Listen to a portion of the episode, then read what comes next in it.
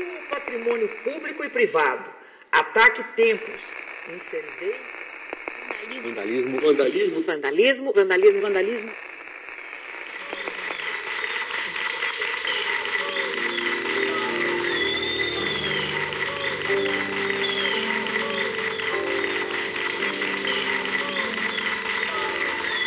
Bom dia. Boa tarde. Boa noite. Começamos agora o Tempo Quebrado, O seu podcast sobre cultura parte. e música alternativa. Hoje contamos com a presença de Salve, aqui é Larissa Conforto da IE. Eu tô no Tempo Quebrado da Tribuna Noise e escuta aí. É nóis. Não se esqueça. Este programa é um oferecimento dos nossos padrinhos. Para mais informações do episódio As redes sociais da 300 Noise. e contato dos nossos convidados, Sempre olhe a descrição do episódio. Com vocês, MF Vão. Salve, salve, pessoas da 300 Nós e ouvintes do Tempo Quebrado. Aqui quem vos fala é Leria, o MF Vão. E hoje eu tô aqui com uma das novas lendas aí da música alternativa brasileira, do eletrônico ao rock, multi-instrumentista, compositora, autora do Grat Trevas, em seu projeto solo AIE. Larissa Conforto. Como é que você tá, Larissa? Tá tudo bem?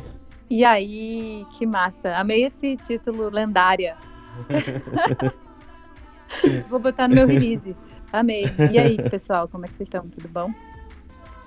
É isso, tá tudo certo. É, para começar, assim, a conversa daquele jeito bem baixo astral, né?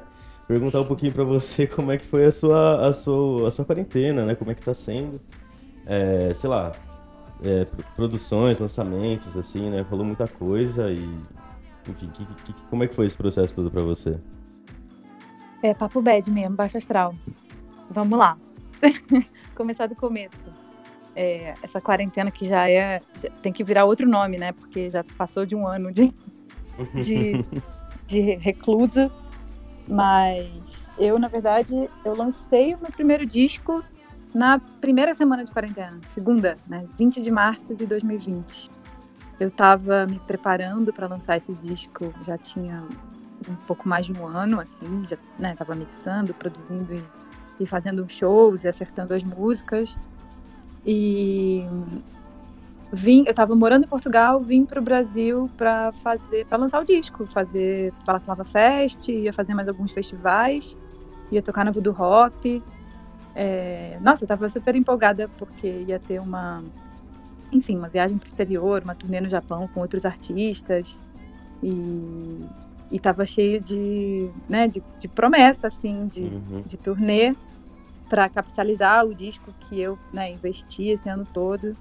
E aí, pandemia, tudo fechou. A primeira coisa que caiu foi o show do Japão, porque né, lá fechou Uhum. antes daqui. E aí eu fui vendo todos os shows cancelados e. E foi aí que eu entendi que eu tinha feito um disco sobre a quarentena. assim. Foi quase premonitório, sabe, o processo, assim. Hoje em dia eu escuto, né, e eu posso ver, assim, o quanto que, que eu já estava sentindo, né?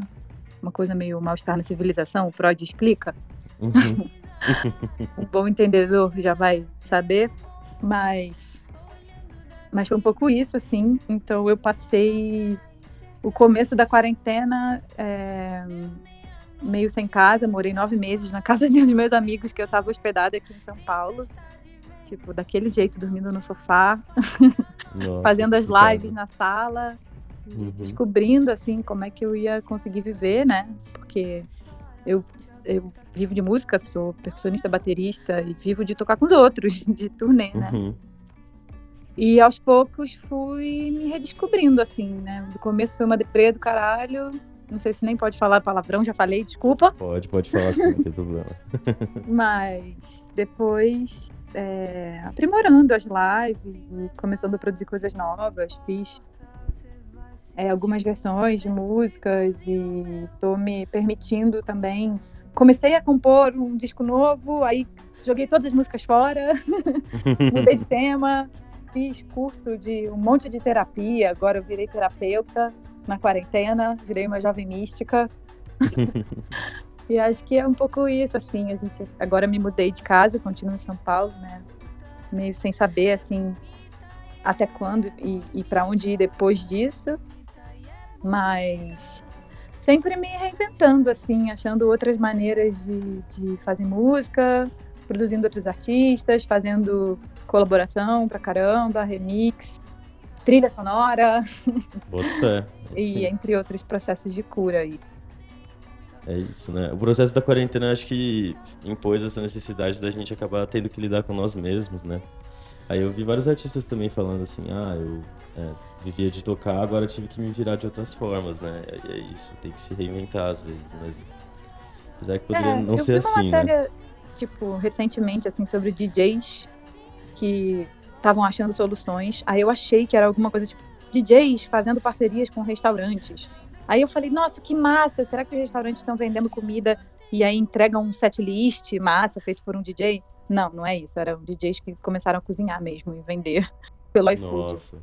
E aí foi tão frustrante, sabe? Tipo, cara, é sério que a gente vai realmente considerar o fim do exercício da nossa, do nosso ofício, né? Daquilo que a gente serve para o mundo e para a sociedade, assim, né? Eu acho que o primeiro, assim, o grande fator dessa quarentena, a, a primeira pauta para mim é que cultura e, sobretudo, música é questão de saúde, sabe?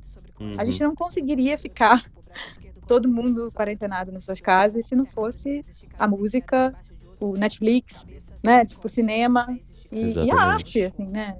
Enfim, em suas diversas formas. A arte, a literatura, a filosofia. E, e eu acho que cada vez mais, assim, a, a música, assim como a cultura, precisa tomar esse lugar, esse papel na sociedade, sabe? Uhum. É, não só de entretenimento, né, que é o lugar que a cultura ocupa dentro da sociedade brasileira, mas de, de, de saúde mental, sabe? Sim.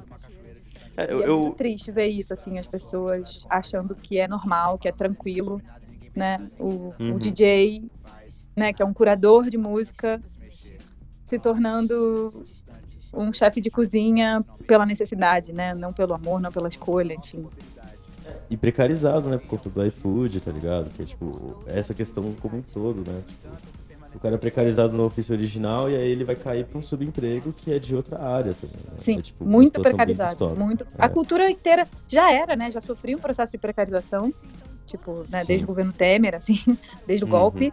E, e- e é muito louco ver isso, assim, porque você vê as grandes empresas oferecendo editais muito é, é, é, que são um vexame, assim, que precarizam toda a classe, né?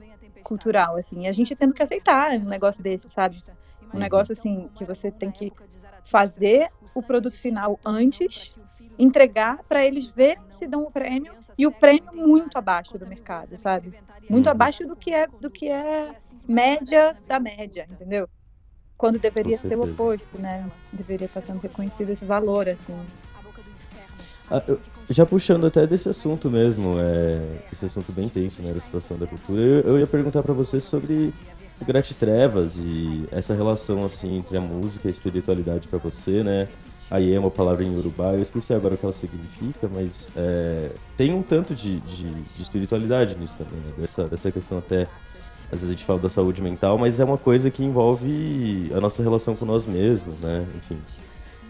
É, eu acho que é, Aié significa terra em Urubá, mas é que não é terra como a gente vê terra, né?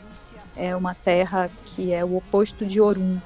Orum é o céu, né, o mundo espiritual, né? E Aié é o espelho dele, é a manifestação do céu na matéria, né? Então é Sim. onde tudo que é divino se manifesta de forma material. É muito linda assim essa visão, né, Yorubá de Aié. E não foi à toa que eu trouxe assim para o meu trabalho, né? Acho que demorei muito tempo até para para chegar nesse nome, foram muitas numerologias, tarô, e mas acho que assim, ainda sobre a espiritualidade, né? Eu sou um bandista universalista, cada vez mais, é, cada vez menos preconceituosa com, com outras vertentes, né, de, de conhecimento religioso, espiritual.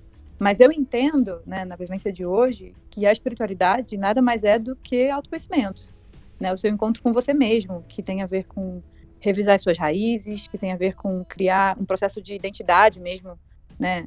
É, seu nesse plano, no planeta Terra. E aí começar a se relacionar com o que são as culturalidades, as diversidades ao redor, né? Isso também é um processo de construção de identidade, né? Quando você se olha diferente do outro, você se percebe mais, né? Quando você percebe também aquilo que, que te incomoda no outro, né? Você percebe que é um espelho de você, enfim. Isso para mim é um processo de espiritualidade, entende? Tipo, uhum. começa pelo autoconhecimento, começa por olhar para para a sociedade como um todo, né? Para a política, para como é feito, para como a gente se comporta, né? Culturalmente, assim. E, e, enfim, isso vai se desdobrando em, em buscas por ancestralidade, por outros conhecimentos, né? Acho que, para mim, pelo menos, foi assim. A coisa chegou. Eu sou filha de anarquista com, com socialista, entendeu?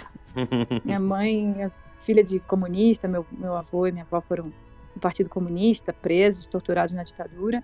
Então, eu não fui batizada, não tive nenhuma é, nenhum incentivo assim à, à, religiosidade. E acabei indo buscar esse lado da espiritualidade é, depois, né? Depois de ter muitas reflexões sobre o que, que é a sociedade. E depois de perceber que há muito tempo a gente está perpetuando um, um, discurso, né, que é colonizatório, né, um discurso do colonizado, assim, e é e é ocidental, assim, é, é enfim, uma coisa meio ciência antimatéria, né? A ciência que não explica a consciência. Uhum. E, e aí você começa a buscar outras formas, né? Outras histórias, as histórias que não são contadas por essas mesmas pessoas, né? E você percebe que tem povos que resistem há milênios, né? Há séculos, milênios, e estão aí vivos contando histórias muito diferentes das que a gente ouviu. E só quando você escuta é que você consegue olhar para o mundo de outra maneira, né? Então eu acho que é, escutando essas histórias e, e os toques de tambor, né? Eu, eu, tenho essa conexão muito por ser baterista e por estudar, pesquisar ritmos latino-americanos. Então eu fui ouvir essas histórias desses ritmos, né? E fui me conectando com as histórias dos povos andinos, com as histórias né, dos povos amazônicos e, e, e tantos outros povos indígenas quilombolas que contam histórias é, que são assim, que nunca foram vidas e que agora cada vez mais parecem ser a chave, né? Tipo, a chave para entrar dentro de si mesmo, assim, eu acho, né? Aquela, aquela coisa de meio clichê que a gente tem ouvido que é a saída para dentro, né? Mas uhum. que é que é real, assim. É, quando a gente, enfim, aí Hermes Trimegisto, como é dentro é fora, né? Assim como está em cima está embaixo, assim como está dentro está fora. Isso é uma lei universal, né? Quando a gente entra para dentro, a gente sai para fora. Quando a gente sai para fora, a gente entra para dentro. Vice-versa, num espiral para tudo sempre. Boto. É, eu acho que. Eu ia, eu ia te perguntar, inclusive, dessa relação entre é, a espiritualidade e a política, né? Mas eu acho que então sua fala fica muito claro isso, né? Como, tipo. É, sei lá, a forma com que é, nós conseguimos lidar com, com essa nossa individualidade, né, com essa com essa questão do subjetivo também está influenciada pelo nosso momento do mundo, né, pelo lugar onde nós estamos. Às vezes, é, é, eu acho que é bem isso que você falou, assim. Você é, é se conhecer é você conhecer o mundo também, né, e, e vice-versa, de certa maneira, né. As coisas se, se explicam mutuamente, elas estão em relação, né. Sim. É, é assim, eu por ser de uma família que vem dessa coisa da ciência, ciências sociais, ciências políticas, né? É, eu percebo que a reflexão social, política da sociedade, ela tende a descartar o lado da religião e da espiritualidade. Ela tende a colocar tudo num lado de numa raiva, né, construir esse, essa raiva da Igreja Católica ou agora das igrejas evangélicas, né, uhum. e colocar isso como inimigo. Então, já que a religião é o inimigo e não existe a religião, são muitas religiões muito diversas, né? E aí é, é um pouco dicotômico, assim, porque se por um lado você está querendo que as diversidades sejam reconhecidas dentro de um processo de sociedade, né, social, vamos reconhecer as, as diversidades, vamos reconhecer que não somos iguais, né, e por isso temos desigualdades e precisamos igualitar reconhecendo as diferenças, né? Então a gente tem falado de uma política de diferenças é, no, no, sentido de ressaltar para poder é, é, nivelar, né? Tirar o desnível que, o, que, que a história nos conta, né? Que foi feito. Uhum. Enfim. E, e aí, só que, quer dizer, ao mesmo tempo que propõe isso no nível político e social, é, faz o oposto quando se trata de religião, né? Coloca tudo no mesmo saco. É, mas é muito, muito, eu não vou nem dizer que é engraçado, né? Muito é, Curioso, talvez. curioso, tá bom. é muito curioso que eu ia, até, eu ia citar um exemplo, na verdade, que eu não me lembro o nome da filósofa, mas era aquela Rita Von Hunt falando, né, que é, que é maravilhosa, é uma drag queen que fala sobre política e tudo mais no YouTube. E, e ela estava fazendo uma série sobre mulheres maravilhosas, incríveis, e era essa mulher anarquista que depois mudou de várias vertentes do feminismo e nunca se enquadrava em nenhuma, uma brasileira. E aí no final ela morre dizendo: olha, gente, o único caminho mesmo para fazer feminismo e atingir as igualdades sociais é a espiritualidade. e a Rita Von Hunt, da visão dela, assim, achando tudo aquilo um absurdo. Gente, ela pirou, sabe? Que Uhum. porra é essa? Ela ficou maluca, ficou velha, ficou maluca.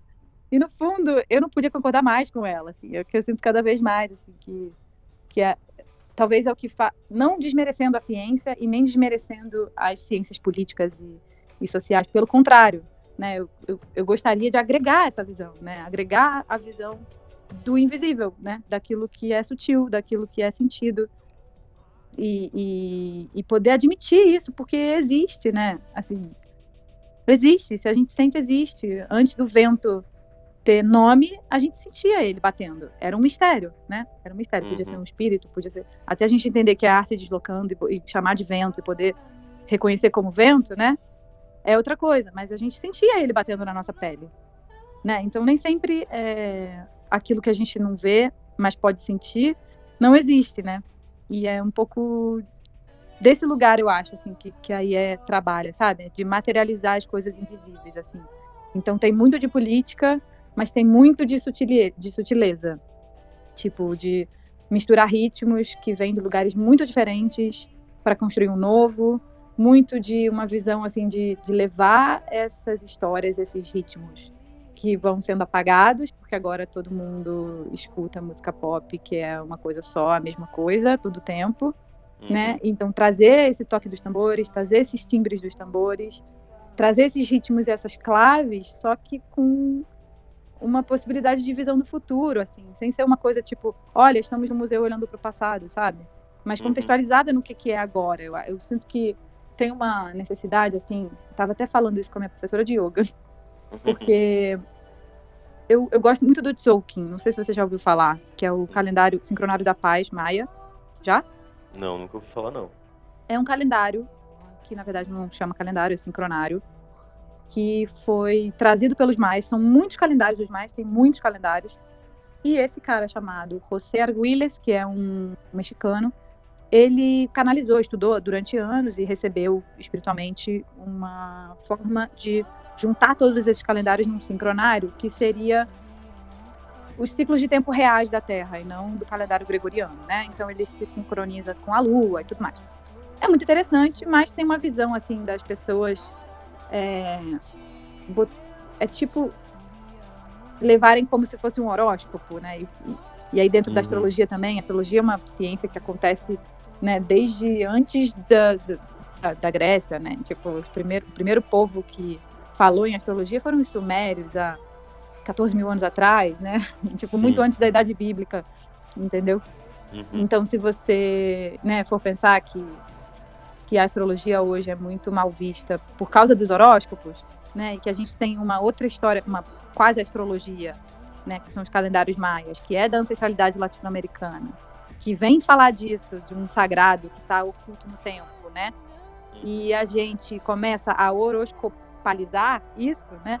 E aí as Uhum. pessoas começam a discutir, não, isso não é certo, você não tem que ver como se fosse signo, e não sei o quê, e, e entra uma discussão e uma, é, uma raiva, né? E por que, que eu Uhum. estou dizendo isso? Porque eu sinto que dentro de to- todos esses discursos, não só da astrologia, da ciência de negar a astrologia, né? Tem uma tendência a buscar um purismo que é irreal, sabe? Tipo, a, a ciência está o tempo todo querendo separar. Ela pega a matéria e separa. Aqui tem o carbono, aqui tem o átomo X, aqui tem não sei o quê. Tipo, já não é sobre separar. A gente já não é puro há muito tempo. Quando que fomos puros? Não sei se fomos em algum momento, sabe? Uhum. É, a gente não está falando sobre, sobre resgatar o, o passado que deveria ser como era, porque quando a gente vai nos textos do passado, por exemplo, eles estão embebedados de preconceitos que a gente já não tem mais hoje. Visões sexistas, visões homofóbicas, né, visões racistas. A gente não quer resgatar isso, a gente quer pegar o melhor daquelas ideias e trazer para o contexto do agora, com o que a gente já sabe agora, com o que a gente já viveu agora, com o que a gente já pode sentir a partir do que a gente já evoluiu de sociedade agora, sabe? Então eu Uhum. sinto que que há uma necessidade da, da sociedade como um todo, assim, né? Não só do fazer artístico, cultural, mas da, da própria ciência, assim, de se, se olhar e- e, e poder assimilar as, as novas coisas, sabe? E poder estudar as coisas que não foram estudadas e parar de, de ficar batendo cabeça num método científico que está desatualizado, que não fala do que a gente já sabe e do que a gente já sente, né? Então, enfim, eu tô aqui, tá vendo? Eu, se você abre a janela, eu pulo dela e saio voando. Então me, me chama pro chão, vai. Não, eu ia. Pô, é que eu, eu acho que esse assunto é, é real, muito importante mesmo. Eu. Sem querer fazer um alto jabá assim, mas eu escrevi um texto pra 300 Nós sobre o Mad Lib, que na minha cabeça ele faz muito disso, assim. Ele traz à frente uma, uma espiritualidade dele, que ele tem com a música, é, muito ligada com o Sanha, né, de de pensar o tempo quanto essa questão relativa, assim, né? De como a ancestralidade é, impulsiona o futuro, né? E, enfim. Eu, eu, eu, eu queria salientar também essa coisa que você falou da ciência querer sempre ficar dividindo, né? E de. Eu acho que tem uma, uma coisa de desencantamento, sabe? De, tipo, desencantar as coisas, assim, no sentido de tornar tudo muito muito fútil, né? E nessa separação, assim, que, enfim, né? é- é de- dessa extrema-direita que a gente vê hoje em dia no Brasil, existe uma- um, um cenário forte, assim, da galera que era, né, os neo-ateus, assim, que, que inclusive, tipo, tiveram aquela cena de islamofobia no começo dos anos 2000, né? Tipo, tudo isso meio que caminha junto, né? Uma forma, tipo, de reafirmação de um positivismo, assim, que é tosco pra caramba, eu acho. Exatamente, Sim. que é retrógrado, né, pra É caralho. retrógrado, ele é, ele é reacionário por natureza, assim, é uma coisa muito maluca, né? É, e eu acho que é um pouco isso, de sair da futilidade, mas poder entrar na simplicidade, sabe? Porque eu Uhum. acho que também a espiritualidade foi experienciada até aqui de uma forma muito, assim, rebuscada, sacerdotes, não sei o quê, o líder espiritual que é maior que o outro, que... Cara, pera, volta, sabe? O que os nossos Uhum. antepassados diziam é que basta você respirar em silêncio para você se conectar com Deus, né? Ou com o universo, ou com o todo, como você queira chamar, né? Eles diziam que a, que a respiração é a grande chave, a medicina, né? Que traz todas as curas, não é isso? Ou o canto, ou o toque do tambor. Quer dizer, é tão simples, é tão fácil, não depende de uma instituição ou de um, né, enfim, de um ritual específico, de uma coisa específica. Eu acho que é sobre esse lugar da simplicidade, assim, né, de tirar os adornos e, e reconhecer o que é real, o que é palpável, o que existe, sabe? Lar, morada, terra. Entre o ventre e o de Trevas aí tem um certo tempo também, né? O, o- acho que talvez é, alguns anos e, e eu acho que nesse processo, é, acho que você falou inclusive já um pouco sobre isso, né? Dessa, desse ato que a banda passa hoje em dia. Mas eu queria entender mesmo assim como foi isso pra você e, e dentro dessa construção do. Aí é, eu, eu não sei se eu tô falando errado, eu, eu devo estar falando certinho. errado. É aí é mesmo. Aí é, né? É, Como foi esse processo, assim, de você partir da bateria, né? Que é um instrumento que às vezes... É, como posso dizer? Ele, ele cria uma dificuldade de se mexer, às vezes, com, com harmonia e com melódico, né? Digo por experiência própria, eu também toco bateria. Mas, assim... E, e mexer com- agora com os instrumentos eletrônicos. Como é que foi esse processo, assim? Foi, foi tranquilo ou foi meio tempestuoso, assim, também? Teve esses momentos difíceis? Cara, muitos processos, eu acho. Na verdade, muito, assim. Eu até falo, a gente estava falando da simplicidade, né? Eu acho que por muito tempo eu superestimei, assim, esse lugar do, da melodia, da harmonia, do compositor, sabe? Uhum. do produtor de música. Eu achava que, que eu não era aquilo ali. Embora eu já fizesse, já me arriscasse, já estivesse trabalhando como produtora há muito tempo, né? Faltava alguma coisa assim para eu me assumir naquele lugar. Então eu acho que o fim da Ventre foi muito importante para mim, por isso, né? Porque, enfim, fim da ventre. É, o hiato. É. Mas eu não sei se vai voltar, eu acho que não. É, foi ali uma fase em que eu tava com muita coisa para dizer. Foi em 2018, né, que a gente parou, mas a gente decidiu em 2017, no final do ano. É, eu tava com muita coisa para dizer e eu tava tentando músicas pra banda e não tinha abertura ali dentro, sabe? E eu comecei a tentar dizer de alguma outra maneira, assim, aí chamar amigas pra fazer banda, porque era o meu jeito que eu sabia, eu sabia, só sabia fazer música em conjunto, em banda, sabe? Sim. E, e tentei algumas vezes e passei por processos, assim, porque eu tinha me mudado para São Paulo em 2017, então já estava aqui em processos, né, me reconhecendo numa cidade nova e tudo mais, e vivendo um pouquinho do desterro, assim, né, de sair do teu, da tua zona de conforto, da sua terra, você nasceu, você conhece tudo e tal. E, e aí em 2018 é, a gente anuncia, né, o hiato, e eu entro nesse processo de entender que quanto mais é, quanto mais sozinha eu for, mais capaz de me conectar eu sou. Tipo, com mais gente eu consigo me conectar, sabe? Então eu comecei a, a desenvolver essa, esse ideal pra mim, que era ter um projeto que coubesse numa mochila e que eu pudesse levar em qualquer turnê que eu fizesse com outros artistas e tocar, e tocar em qualquer lugar, sabe? Tocar num restaurante, tocar numa galeria, tocar na casa de alguém.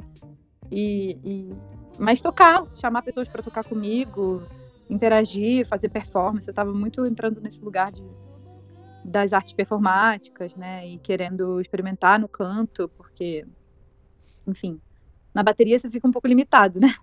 Quando eu queria muito explorar pedal de loop e, e tal. E aí, é, acho que foram duas coisas assim essenciais. A primeira foi o Vitor Brauer me chamou para fazer um turnê com ele. E foi só eu e ele tocando e cantando. Foi a primeira turnê que eu fiz cantando assim, né, como voz principal. E a gente fez mais de 30 e... Foram quase 40 datas, assim, em dois meses, né? No Brasil inteiro, norte a sul, de carro, num Corsinha. Maravilhoso. E foi muito importante aquilo pra mim, assim, me reconhecer, tocar na casa dos outros, tocar em um milhão de lugares e poder fazer um show só guitarra, os meus eletrônicos, que eu já usava a SPD, né? Eu comecei a usar a SPD, que é o meu sample pad da Roland, né? De, de- que é bem feito pra baterista, assim.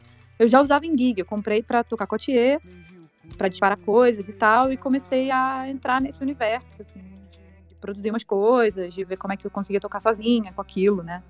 E eu ainda, na, na minha cabeça, eu ainda ia tocar bateria e tocar a SPD, ia fazer um show assim. Até que eu vi um cara que é o Quake Bass. Não sei se você conhece, ele é baterista da Kate Tempest, que agora é agora mudou de nome, Kat Tempest, porque agora Elo é uma pessoa não binária, não binária. E é maravilhoso o trabalho dele, assim, ele tem um livro publicado também, tá na Amazon até, que chama Future Ancestors, que é sobre aquilo que a gente estava falando, né, da ancestralidade ser muito futurista e muito tecnológica, né, desse- do corpo enquanto tecnologia também, né. E, enfim, e é uma, um, um trabalho de, de rapper, assim, bem rap de Londres, periferia de Londres. E esse cara, esse batera, é um puta de um produtor musical e usa muito a bateria como o centro, assim, da, da produção. E ele me inspirou muito, ele tem várias sessions gravadas tocando sozinho, tem até versão de Radiohead. Me inspirou muito, me inspirou muito, e eu fui, assim, buscando, fiquei buscando equipamento mesmo, como é que eu vou fazer esse projeto funcionar, né? Eu preciso de um equipamento que não seja grande nem pesado, que eu possa pagar por ele, tipo, e que eu consiga tocar sem precisar de computador, sabe? Quero levar computador. E aí, como é que eu vou sincar? Aí eu queria fazer tempo mais quebrado, coisas com compasso alternado. E aí eu vi que não dava pra ser coisa sincada por MIDI. Fui procurando, procurando, procurando, até que eu cheguei na SP404, que é o que eu uso hoje em dia, que é um, um sampler, é um novo, né, da, da, da Roland, mas que é inspirado na antiga, que se eu não me engano é a 505, por 555, que foi um dos primeiros samplers é, analógicos e, e é bem. É bem lo-fi, assim, mas é muito é massa, tem vários é? efeitos legais. É. Esse antigo da Holland é bem clássico, se eu não me engano, tipo, uns caras. Mesmo o. que a gente já falei, o Mad Lib, o MF Doom, esses caras usavam tudo sampler assim, né? Exatamente. Tipo, ele, É. ele ressampleia, refa... enfim. Mas é tudo analógico e é muito massa, porque ele é muito simples, sabe? E eu acho que é sobre isso, assim. Quando você, quando você entra no mundo eletrônico, tem tanta possibilidade que você fica meio sem ter pra onde ir. E quando eu me vi simplificando o caminho, cara, eu tenho quatro é, bancos, entendeu? Eu vou usar esses quatro bancos, eu vou criar loops com esses quatro bancos, eu tenho quatro bancos e 12 pads, né? E é isso que vai ter, sabe? Sei. E, e aí isso me foi me dando um caminho, assim, um norte dentro desse, desse processo. Daí também pesquisando pedal de loop, entendendo como usar minha voz.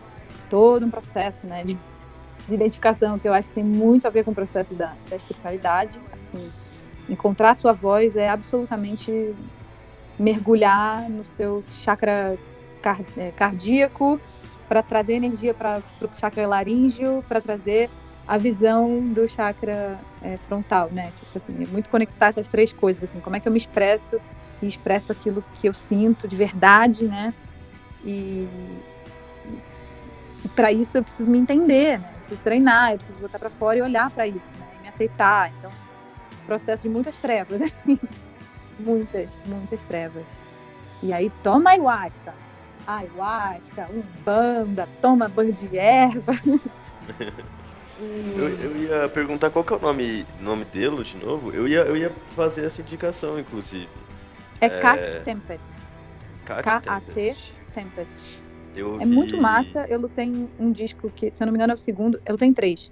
Mas É. o segundo, que chama Let Them Eat Chaos. Esse Cara, é muito falar. foda esse disco, É assim. É é espiritual. é- Ai, Sim. Eu ia falar Perfeito. daquela música é, Eu- Europe is Lost. Nossa, é desse disco. Sensacional, assim, sensacional. Exatamente. E assim, é uma crítica perfeita ao, também o que tava rolando do Brexit na época, né? Sim. E é muito foda. Esse, o, o outro disco depois desse tá um pouco mais espiritualizado, assim, um pouco mais também buscando uma esperança, assim, mas ela pega bem na ferida. Ele pega bem na ferida, perdão. E é uma referência, assim, tremenda, muito grande. Mas é isso, aí, dentro desse processo, né? Tipo, É. depois disso, o que aconteceu foi que o Alexandre Matias me chamou para fazer um aquele rolê que estava tendo no centro da Terra, né? Uma ocupação que tinha lá, que era as segundas-feiras, né? Hum. E muito Onde massa, assim, tipo, Desculpa. só eu- gente foda fazendo Kiko de Nude, que eu admiro pra caralho. Mas onde Falei, que era essa, essa ocupação que eu, não, que eu não conheço? É no Teatro Centro da Terra, em São Paulo, ali no. Ai, eu sou muito ruim, Sumaré? Na... Ali no Sumaré. É um teatro maravilhoso que começou a ter uma programação de música com a curadoria do Alexandre Matias, né? Uhum. E a proposta era que o artista. Geralmente eram artistas assim, músicos, né? Galera de outro rolê. assim. Uhum. É, Mas era que a gente propusesse quatro encontros que não fossem processos prontos, né? Então muita gente propunha assim, ou improvisação, ou ensaio aberto do disco novo e tal. Era sempre uma coisa meio projetos abertos. Se eu não me engano, chamava Segundamente. E aí ele me propôs de fazer e eu falei, cara, quer saber? Vou desenvolver a IE. Eu já tinha esse nome, assim, tava com esse nome na cabeça. E aí entrei numa do Arcano 18, do Tarô, que é a língua. É porque todo esse meu processo de espiritualidade envolve a morte da, de uma avó minha, que é que tem raízes é, amazônicas, né? E, enfim, lá da floresta amazônica, de uma aldeia chamada Ewanauá. E essa essa avó era muito conectada com o tarô e ela me de... ela morre no dia do meu aniversário, em 2017. No dia que eu me mudei para São Paulo. E me deixa uma caixa com mais de 40 tarôs, 47 tarôs diferentes. E aí eu começo a estudar esses, arquétipos e me conectar com isso. Já estava num processo há um tempo, né, de da Umbanda e com Ayahuasca e tudo mais. Então eu quis trazer a coisa do tarô para esse para esse rolê da segunda-feira e fiz sobre o arcano da lua, né, que é o arcano 18, que fala muito das desilusões, né, das, coisas que a gente acha que sente e não sente, das diferenças entre o sentir e o pensar, né? Uhum. E aí trouxe, tipo, cada segunda-feira foi para uma lua que estava no céu e eu fui chamando amigos assim pra gente improvisar. E as músicas do Grátis Trevas nasceram nisso, assim, em improvisos nessa nessa ocupação de um mês. Foi em novembro Massa. de 2018. E aí, janeiro de 2019, eu fiz um show no Sesc, porque o curador do Sesc colou nesse lugar, viu o show, se amarrou, já estava fazendo performance. Eu- nesse, nesse dia, nessa ocupação, eu fazia. Eu abria uma pesquisa no Google, botava no telão assim, e aí colocava, tipo, algumas palavras-chave que tinham a ver com a lua que estava no céu no dia, tipo, lua nova. Aí eu buscava lua nova, coisas que tinham a ver com a lua nova.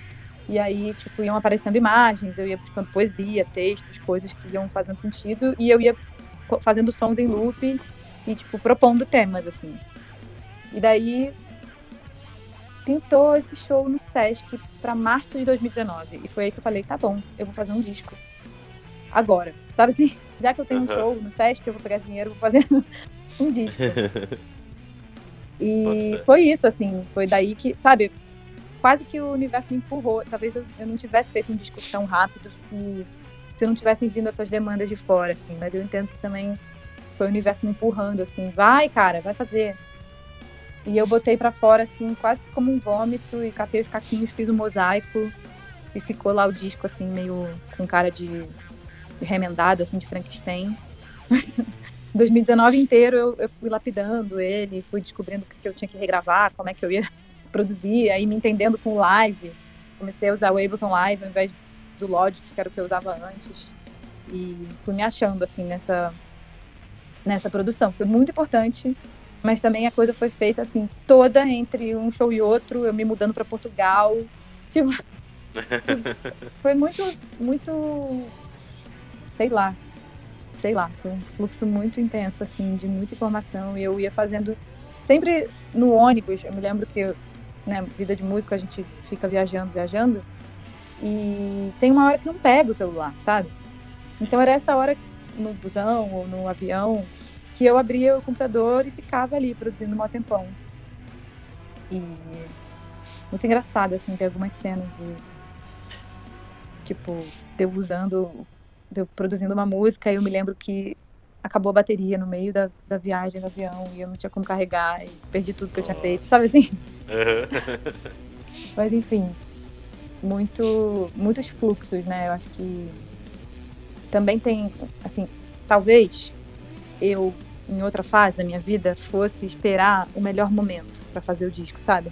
Sim. E no final, eu lancei meu primeiro disco no pior momento de todos, entendeu? E se eu fosse querer fazer da forma que eu gostaria, né?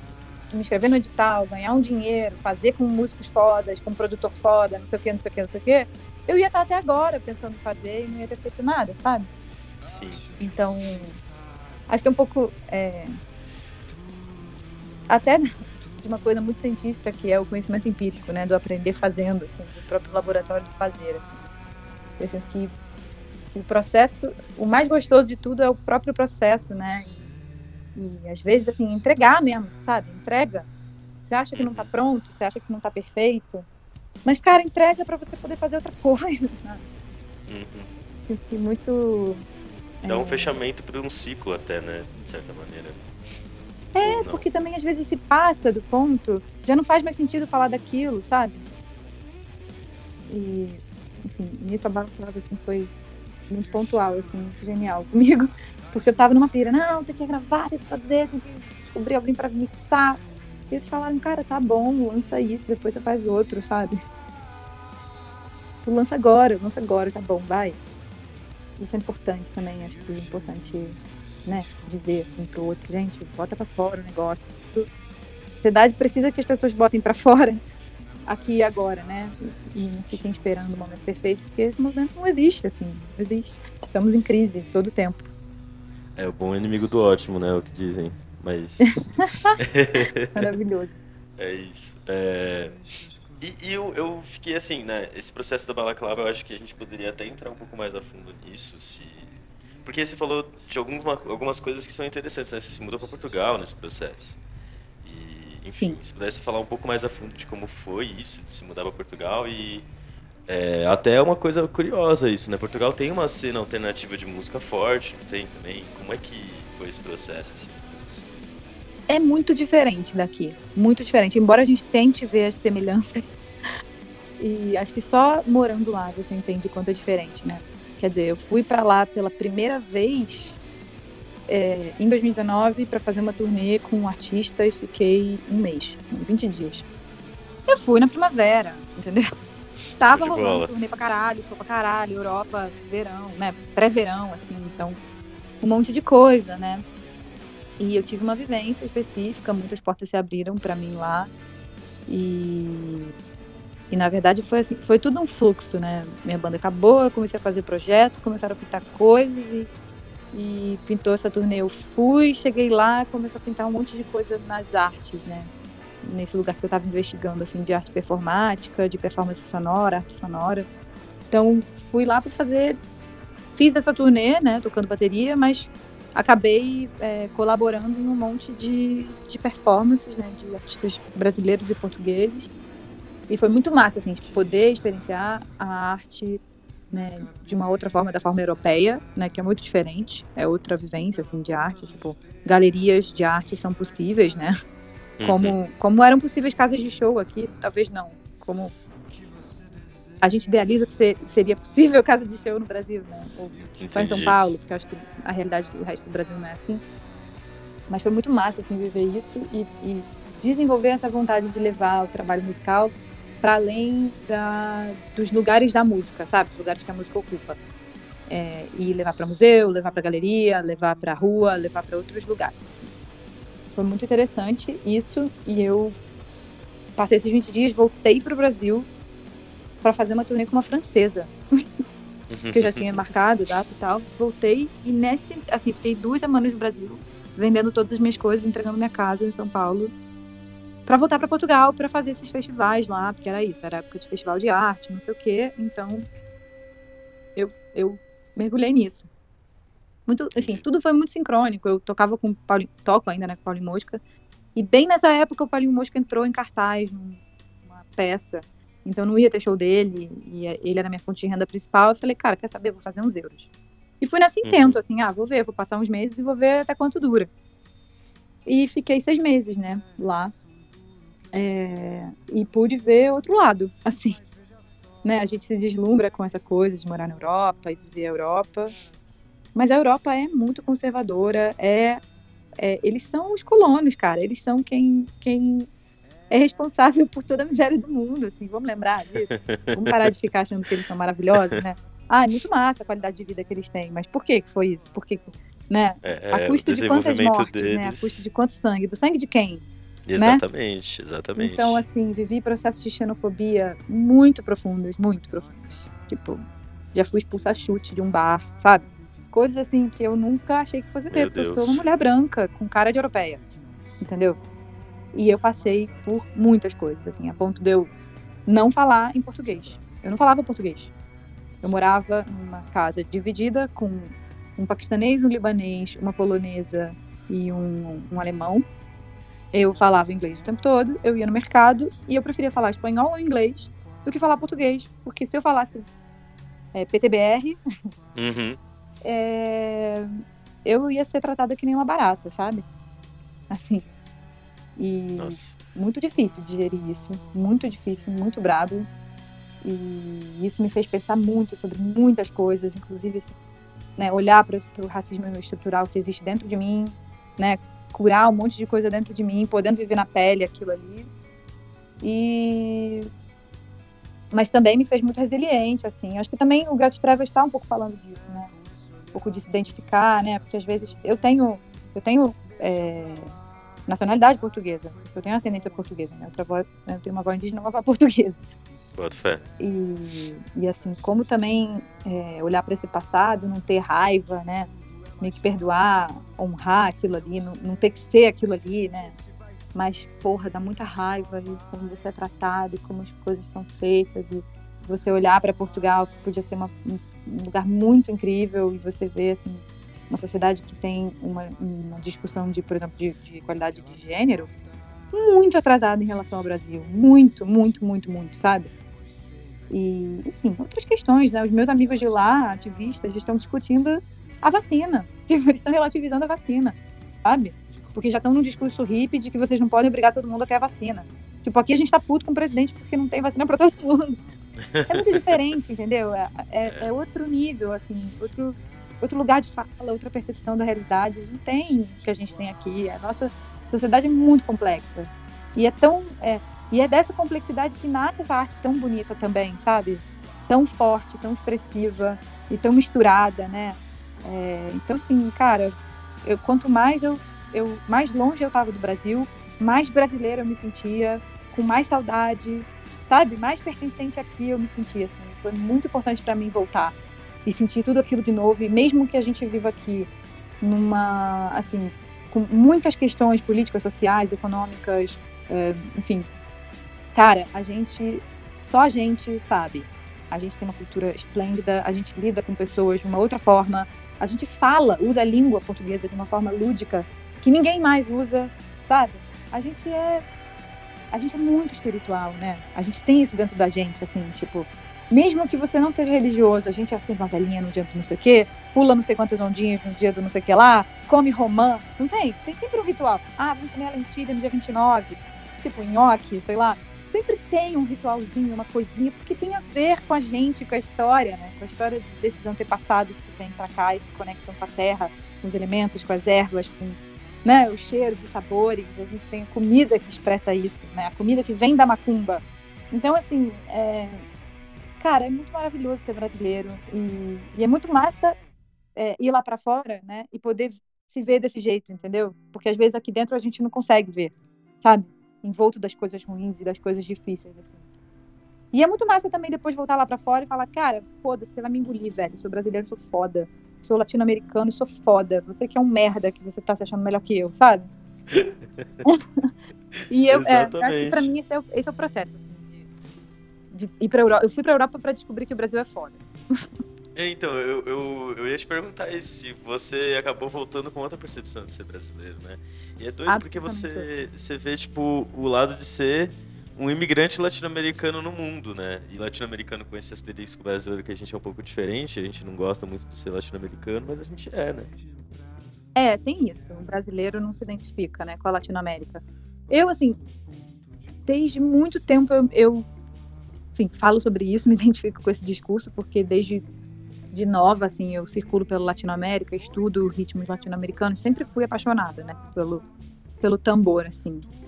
E, e, isso me conectou muito, né, sempre tive muitos amigos. Também o Rio tem esse, acesso, né, muita gente de fora vindo, muitos amigos latino-americanos, então recebi muita gente em casa por causa de rolê de banda, né, então banda chilena, banda argentina, banda uruguaia, aí fui muitas vezes fazer turnê, e fui fazer viagem no Peru atrás de ET, sabe? Eu tenho esse processo também, de ufologia. Que da hora. Que pode deixar para um outro podcast, mas assim. É. Fui, entendeu? Ver nave no Peru. e aí é uma, é uma outra coisa, né? Porque eles olham para a música brasileira como música latino-americana. A gente não, a gente.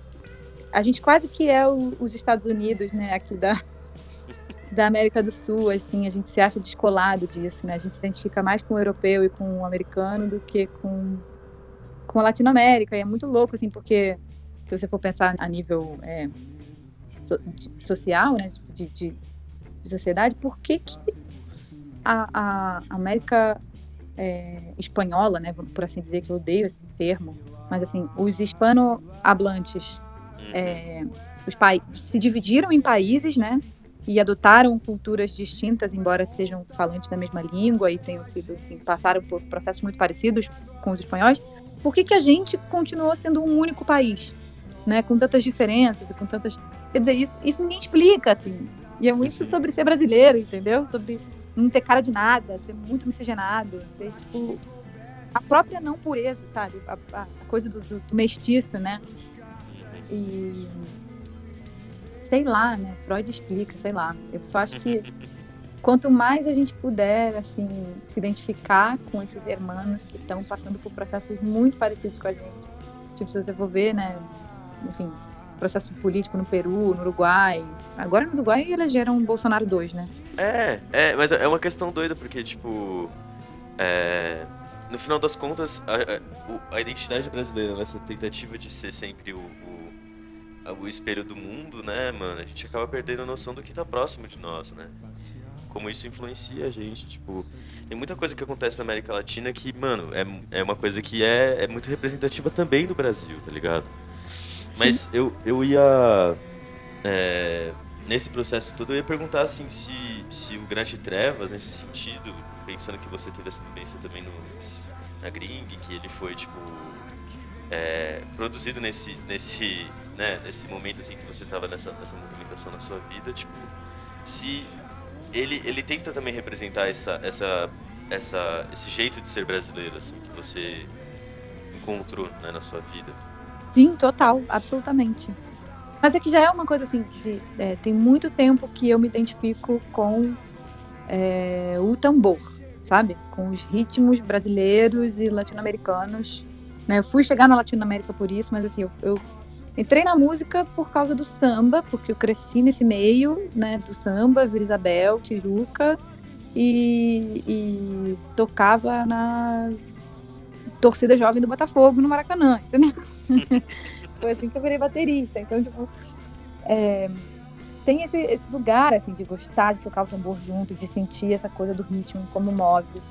E então, é, quando eu quero, quando eu entro num processo de compor minhas próprias músicas, eu quero resgatar esses ritmos, misturar eles de uma forma brasileira pra caramba, mas querendo construir uma outra identidade, assim, tipo, uma, né, uma coisa que se comunique com, com o que eu tô vendo de música do mundo, né? Mas com certeza, assim, tipo, sei lá, tem música que eu boto é, é, samba reggae, que é. A gente chama de Olodum muitas vezes, né? Mas o nome do ritmo é samba reggae, que é o ritmo da Bahia, enfim, que é bem afro, né? Afro-brasileiro. E eu misturo isso, Olodum, né? Samba reggae, com trap, sabe? Uhum. Eu não sei se as pessoas conseguem reparar isso.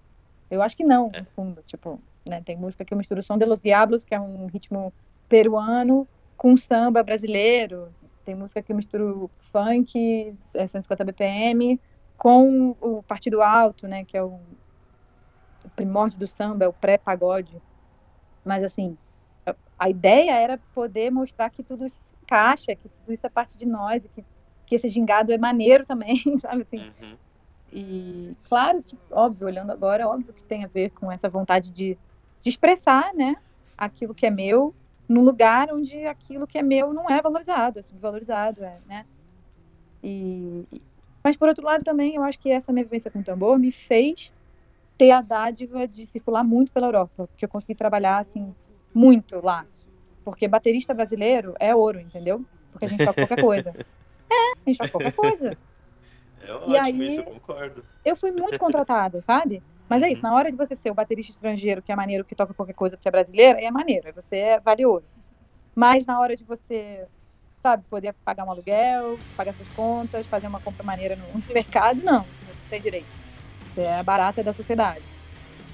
E é muito, muito profundo esse paradoxo, assim, né, pra- na vivência do dia a dia da gente. assim. Vamos, vamos já encaminhando pro final. A, a conversa já passou de uma hora, já mais ou menos. E... Eu te falei, eu avisei. Não, não, mas eu não queria tomar do seu tempo, te atrapalhar também, né?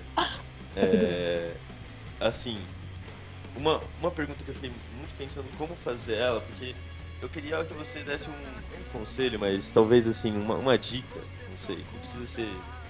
Fica mais a, a sua escolha, né? Mas tipo, uma dica, um conselho assim pra alguém que tá começando na cena, tipo, de música alternativa e tal, é, que tá querendo crescer, etc. Mas pensando principalmente é, sei lá, né? Sua, mano, você toca bateria, você tá na, na, na cena aí já tem muitos anos, conseguiu um sucesso. E acima de tudo você é uma mulher, que é algo que, tipo, mano, não tem muito na nossa cena de música alternativa brasileira, assim, um ambiente bastante masculino. É, pensando nesse, nesse aspecto, assim, se haveria, tipo, uma dica que você tem, principalmente pra, sei lá, é, meninas, Tá. enfim, cis, trans, etc., que estão querendo crescer nesse, nesse meio, assim. É, Márcio. É, eu acho que eu vou, vou dar três de vez. A primeira é Perfeito. não se compare, nunca não se compare. A segunda é tudo aquilo que vão apontar em você de ruim é exatamente aquilo que você tem de bom. De verdade, assim, usa exatamente aquilo que você acha que é o seu defeito pra ser diferente, né? E aí a terceira é seja autêntico, autêntique, né? Tipo, cara, sempre que você fizer aquilo que toca o seu coração de verdade, vai dar certo. O universo vai colocar no mundo e vai dar certo, sabe? Não adianta você tentar copiar um bagulho que tá fazendo sucesso. Tipo, se não for o que você ama, as pessoas sentem isso passa no coração delas, sabe? Então não importa o quão maluco pareça assim o teu som, o que você pira, cara, só faz e segue teu coração e seja autêntico e, confia no, naquilo que é estranho, na estranheza, naquilo que todo mundo vai dizer que não é legal, sabe? Porque é essa a tua força e teu diferencial, assim. É isso que eu posso dizer. Now, in the basement flat, by the garages, where the people dump their mattresses, Esther's in her kitchen making sound. É, pra gente fechar então a entrevista, eu normalmente termino com essa parte das indicações. Aí não precisa ser, sei lá, algo que tá te, sei lá, mexendo muito com você agora, assim, algo que você descobriu há pouco tempo. Pode ser uma coisa assim que você quer que o, que o ouvinte pelo menos se ligue, assim, que você acha que vale muito a pena. Pode ser um livro, pode ser um, um filme, pode ser uma música. E depois eu vou passar a minha indicação também. Massa. Bom, tô lendo um livro que mudou minha vida. Se chama a não, o segredo, o antigo segredo da flor da vida. Volume 1 e volume 2, são dois volumes. Leiam, é muito incrível. mas assim, é bem doido. É espiritual, mas fala de geometria sagrada. E escutem, já falei, Cat Tempest, maravilhosa. E escutem o Brin Trio. É um trio de manas daqui de São Paulo que estão fazendo música muito linda. É, eu, eu vim com o Kent Tempest na cabeça também é, para falar, mas eu acho que a gente já falou bastante, é, bastante dele, né? É, principalmente daquele segundo álbum, eu concordo com você, assim, eu vi aquele álbum, aquele álbum é sensacional. Mas tem um, um, cara de jazz, assim, que me pegou de uma forma esses últimos dias que eu, que eu preciso falar dele, só que eu só não tô achando o nome do álbum. O nome do, do artista é Kumbatuji Health. E o nome do álbum é Kawaida. Eu vou deixar aqui na descrição, ouvinte, assim como né, os contatos da nossa convidada, as indicações dela, as coisas que a gente falou aqui, é, para vocês darem uma olhada. E é isso. Larissa, muito obrigado pela, pela conversa. De verdade, assim, foi uma conversa muito boa. Bom conseguir trocar essa ideia assim durante a quarentena, às vezes é meio difícil disso acontecer, né? E é isso. Obrigado pelo, pelo tempo aí, pela, pela, pela troca de ideias. Gente, eu que agradeço demais. Valeu e vou ouvir, não conheço, quero indicações. e também é isso, galera. Cheguem junto aí, se quiser colar no Instagram, arroba A-I-Y-E. Music e mandar indicação, mandar coisa, trocar ideia. Tô sempre querendo mais. É isso, valeu. Beijo. Softly. I walk and I see it, this is all we deserve. The wrongs of our past resurfaced despite all we did to vanquish the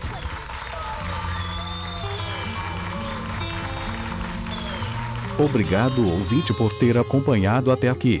Não esqueça de olhar na descrição nossas redes sociais. O padrim.com.br barra 300 nós e os contatos do nosso querido convidado. Para você que gostou do nosso programa, temos mais dois podcasts rolando pela 300 Noise. O Emergencial com as notícias semanais do mundo da música. Toda segunda-feira apresentado por Yuri Ferreira e Lucas Dardes e também o martelão do grandíssimo Davi Nenvê, falando sobre doideiras brasileiras e curiosidades da música nacional, revezando as quintas-feiras com o tempo quebrado. Além das lives na twitch.com barra 300 noise e dos textos que estão saindo todas as terças-feiras no Ideia de Vaga. Enfim, por hoje é só. Nos vemos daqui duas semanas.